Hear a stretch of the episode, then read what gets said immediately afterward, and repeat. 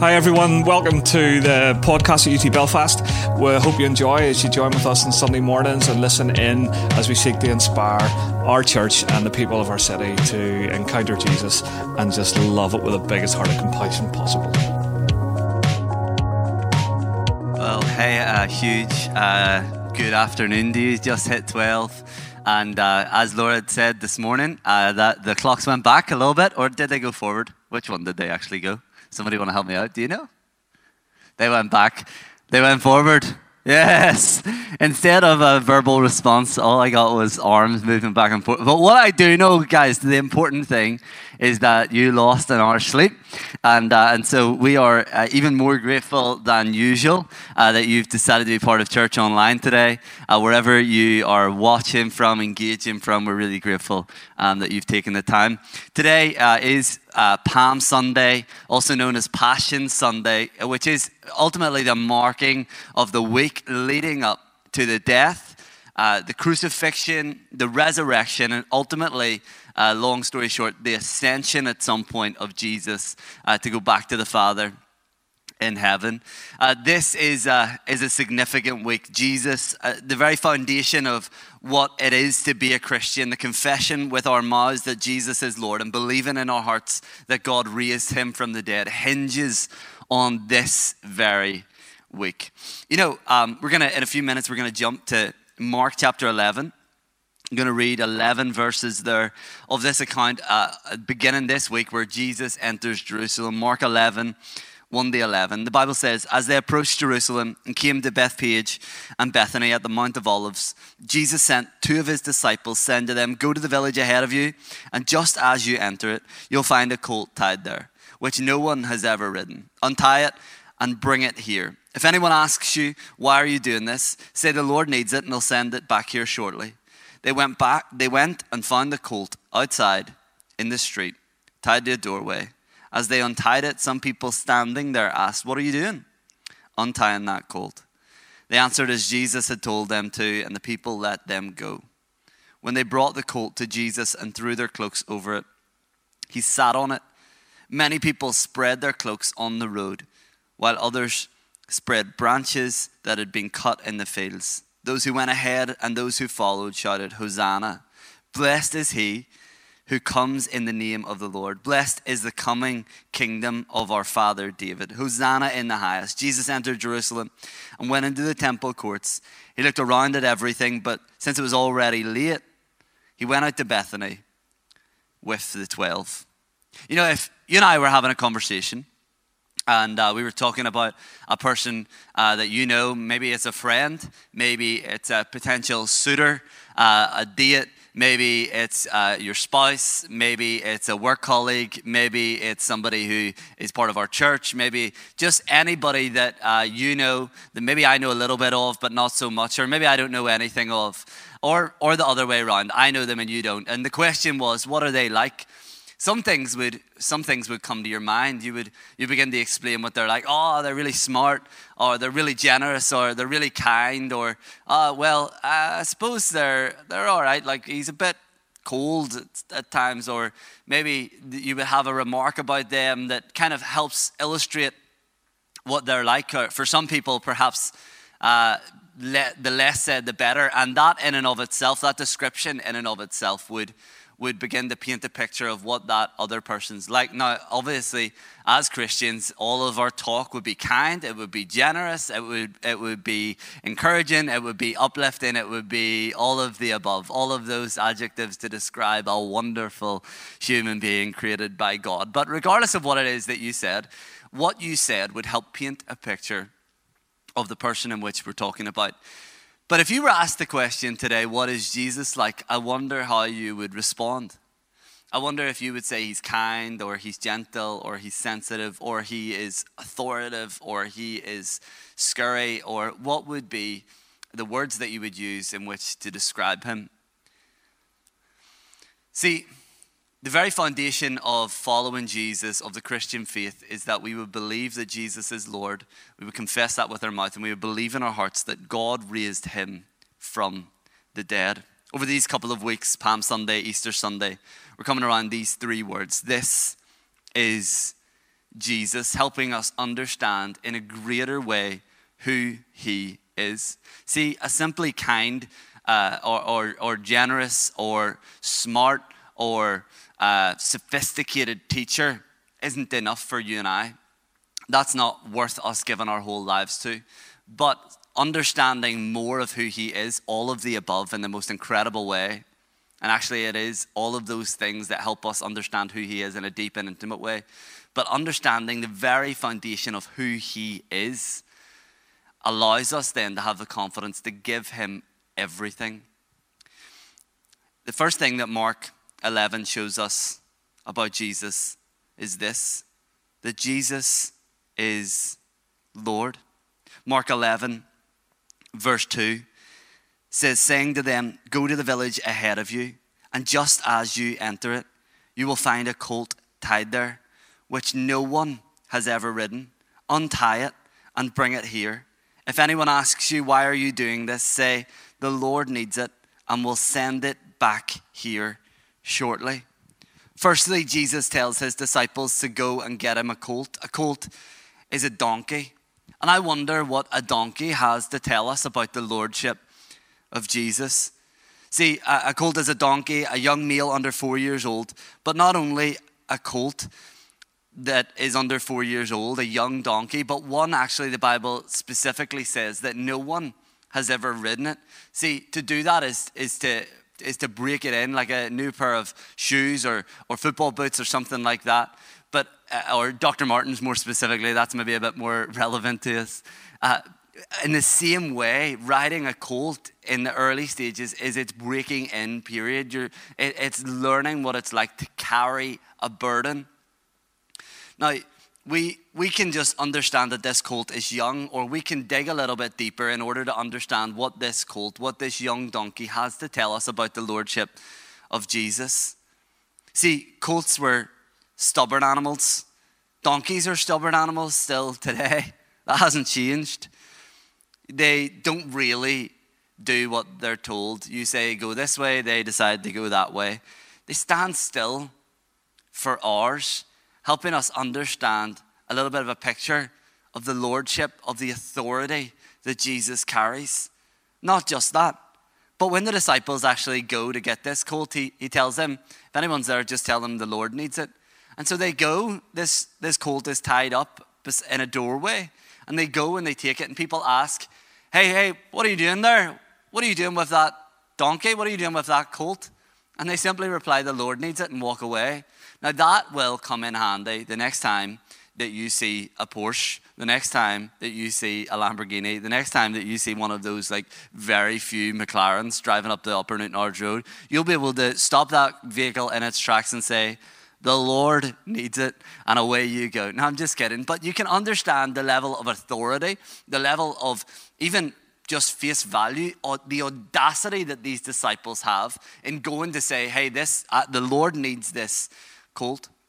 You know, we can we can settle there and maybe grasp a little bit of his authority, but probably more of the audacity.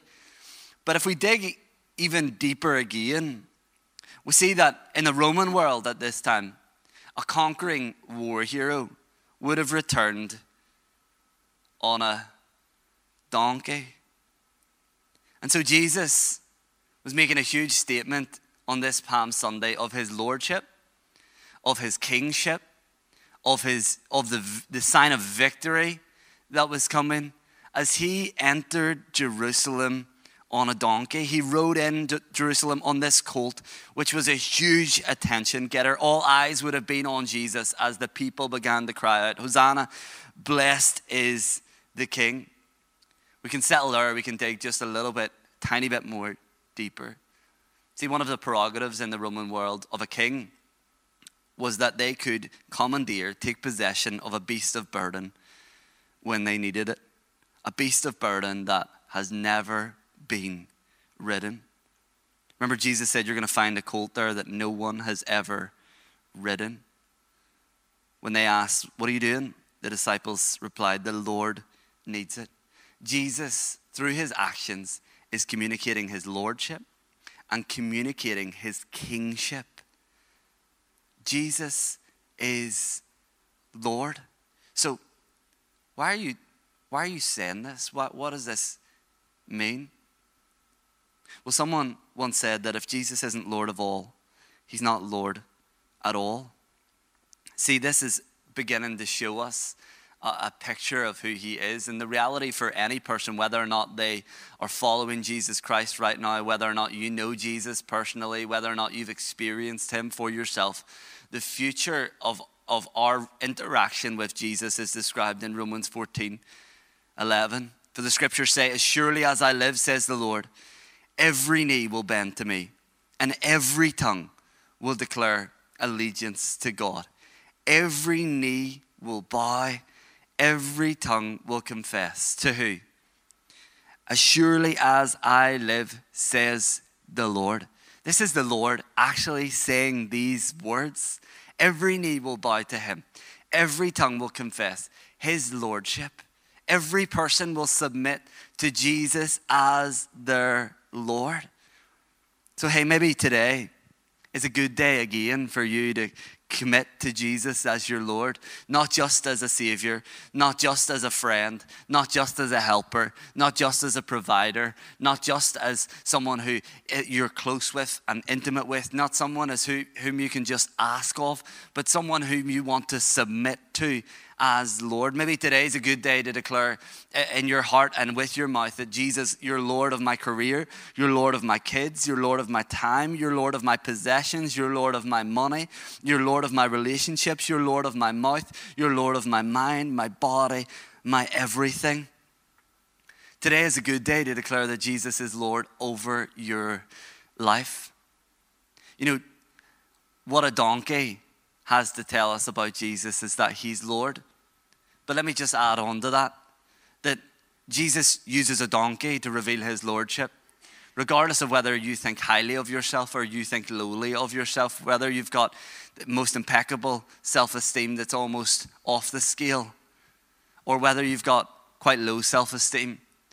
If Jesus can use a donkey to reveal his lordship, I guarantee you that Jesus can use you to reveal his lordship that Jesus can use the skills that you have, the ability that you have, the qualities that you have, the attributes that you have. Well, I don't have much. I guarantee you that you have more than a donkey that's under four years old. Maybe you're still doubting yourself, but a smile Jesus can use, a, a wave Jesus can use, an elbow pump Jesus can use your words Jesus can use, all to reveal his lordship. The second thing we see in Mark 11, and specifically in this account, in Mark's account, is that Jesus is the fulfillment of the Word of God. See, this entran- entrance to Jerusalem is in all four Gospels Matthew, Mark, Luke, and John. And Mark is, you'll be happy to know today at Church Online, is Mark is the most brief account of this moment of Jesus entering Jerusalem. See, one third of the Gospel of Mark is dedicated to the final week of Jesus' earthly life. Half of the Gospel of John is dedicated to the final week of Jesus' earthly life. Why? Because everything points to Jerusalem. Everything points to this week where the crucifixion of Jesus would take place, where the resurrection of Jesus would take place, and ultimately the ascension of Jesus would take place. Why? Because Jesus is the fulfillment of the Word of God. All of the Old Testament prophecies about the Messiah that is to come hinge on this week. God's redeeming promises to the entire humanity hinge on this week. See, to fulfill something is to complete something, to do what you agreed or stated that you would do, or have it done. When Jesus is entering Jerusalem, he's fulfilling the prophecies of the Old Testament. There's a patriarchal blessing in Genesis 49, 8 to 12. It says, Judah, your brothers will praise you. Your hand will be on the neck of your enemies. Your father's sons will bow down to you. You are a lion's cub, Judah. You return from the prey, my son. Think of this language. Like a lion, he crouches and lies down. Like a lioness, who dares to rouse him? The scepter, which speaks of royalty, will not depart from Judah, nor the ruler's staff from between his feet, until he to whom it belongs shall come. And the obedience, remember those verses in Romans a few minutes ago, the obedience of the nations shall be his, right? From this point on, the Messiah that is to come is understood to be the Lion of Judah. Verse 11, get this, get this, get this. Remember that Jesus is the fulfillment of the Word of God. It's okay, like, to be excited about simple Bible things right now. He will tether his donkey to a vine, his colt to the choicest branch. He will wash his garments in wine, his robes in the blood of grapes. His eyes will be darker than wine, his teeth will be whiter than milk. He will tether, which means attach his donkey to a vine. We read in Mark 11, verse 1 As they approached Jerusalem and came to Bethphage and Bethany at the Mount of Olives, Jesus sent two of his disciples, saying to them, Go to the village ahead of you Okay, the village ahead of them was Bethphage. What does Bethphage mean? Well, Bethphage is the first of the two described where he was to go to uh, get his donkey. Bethphage means house of unripe figs, pointing to a vine. The colt is tied in a village that is descriptive of a house of unripe figs. He will tether his donkey to a vine. He will wash his garments in wine, his robes in the blood of grapes, pointing to a future hope, our future hope, our reality that you and I, as a result of what he was about to do, would be washed in his blood. Yes, that might not be the, the most understandable language if you're new to church, but ultimately what Jesus would do on the cross because of his crucifixion because of his blood that was poured out for you and I, we are now washed white as snow, spotless before God, not, not being right with God in our own ability, not having a righteousness of our own, but having a righteousness that comes from Him. We are, be, we are made right with God because of Him. Jesus is the fulfillment of the Word of God. Zechariah 9, verse 9 Rejoice greatly, daughter Zion. Shout, daughter Jerusalem. See, your king comes to you, righteous and victorious, lowly and riding on a donkey, on a colt, the foal of a donkey. Rejoice, your king comes to you on a donkey. See, the rejoice part is important for us because the next village was called Bethany. And Bethany means house of sorrow. See, Jesus, our righteous and victorious, humble King, had to go through the house of sorrow in order that humanity would experience joy. Jesus is the fulfillment of the Word of God. He went through the house of sorrow in order that you and I today might receive His joy. He went through the pain for you and I so that, yes, we experience sorrow, yes, we experience hope uh, we experience pain. But the reality of it is, is that we always have a future hope because of what he has done, because of the sorrow that he went through. Jesus is the fulfillment of the word of God. Well, whoop de do. What does this mean for me? See, this righteous and victorious King has given you a level of righteousness, being made right with God that you and I would never attain in a gazillion lifetimes. Because of Jesus being the fulfillment of the Word of God, you have received the grace of God. See, because, of because Jesus is the fulfillment of God, He is the grace of God. He is the mercy of God. He is the kindness of God. We, he is everything you and I could possibly ever need. Like those verses in 1 Peter, God has given us everything we need for life and godliness because of Jesus. It is found in Him. This is Jesus. The final thing, maybe these guys, uh, worship team, want to join us, and we're going to help help us respond to God this morning or this afternoon. The final thing that we understand on this Palm Sunday from these verses is that Jesus is worthy to be praised. See, the fact that he's the fulfillment of the word of God allows us to understand in Hebrews 4:16 that we can come boldly to the throne of our gracious God. There we receive his mercy and we find grace to help us when we need it most.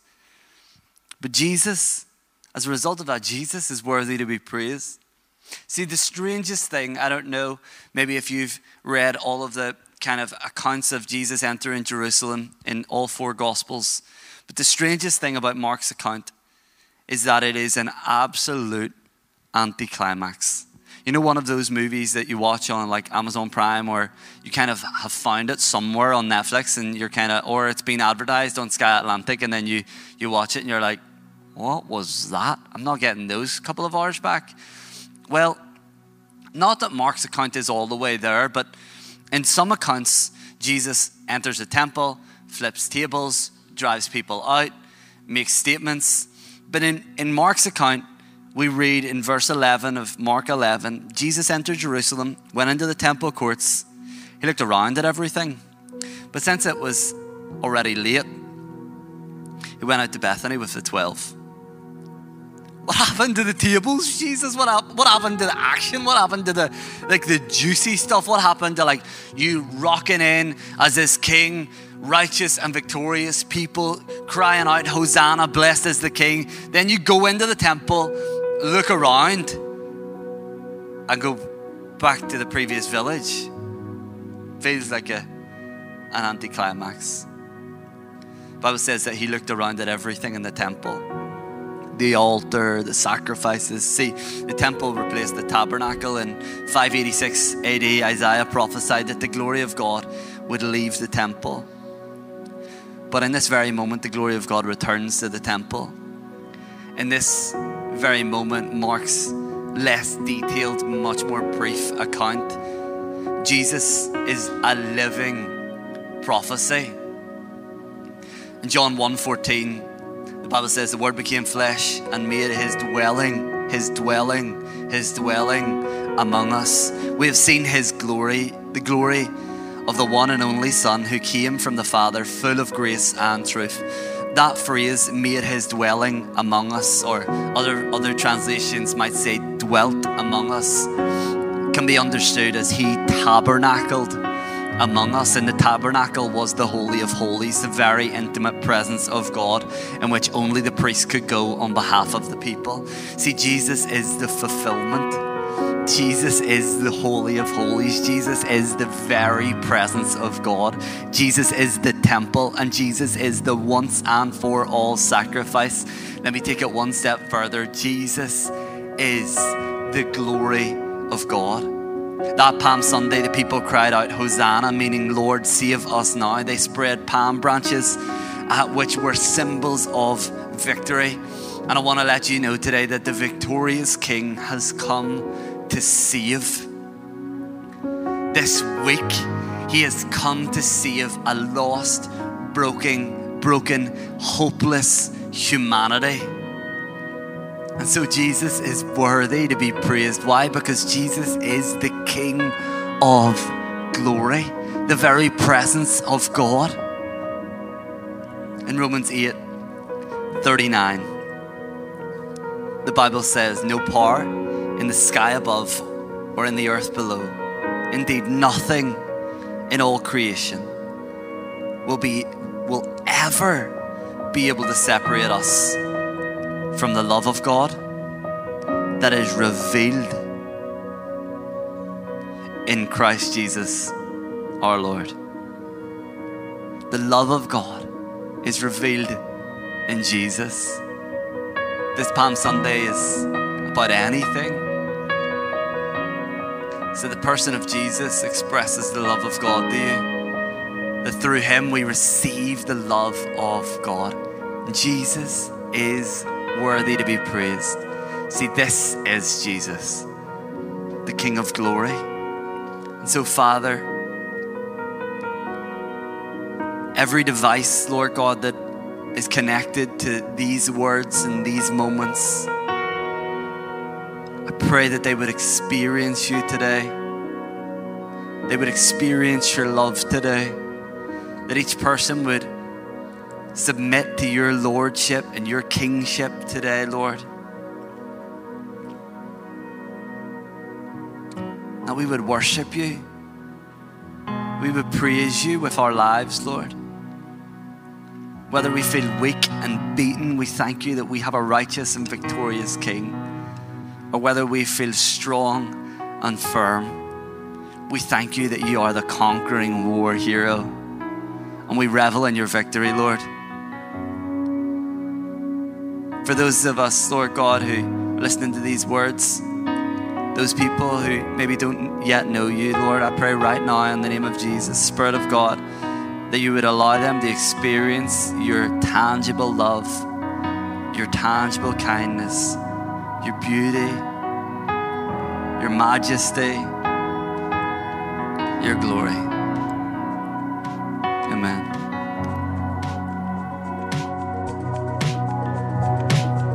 Hi, everyone. Thanks for listening in on our Sunday podcasts. Check us out on our Facebook, Instagram at UT Belfast.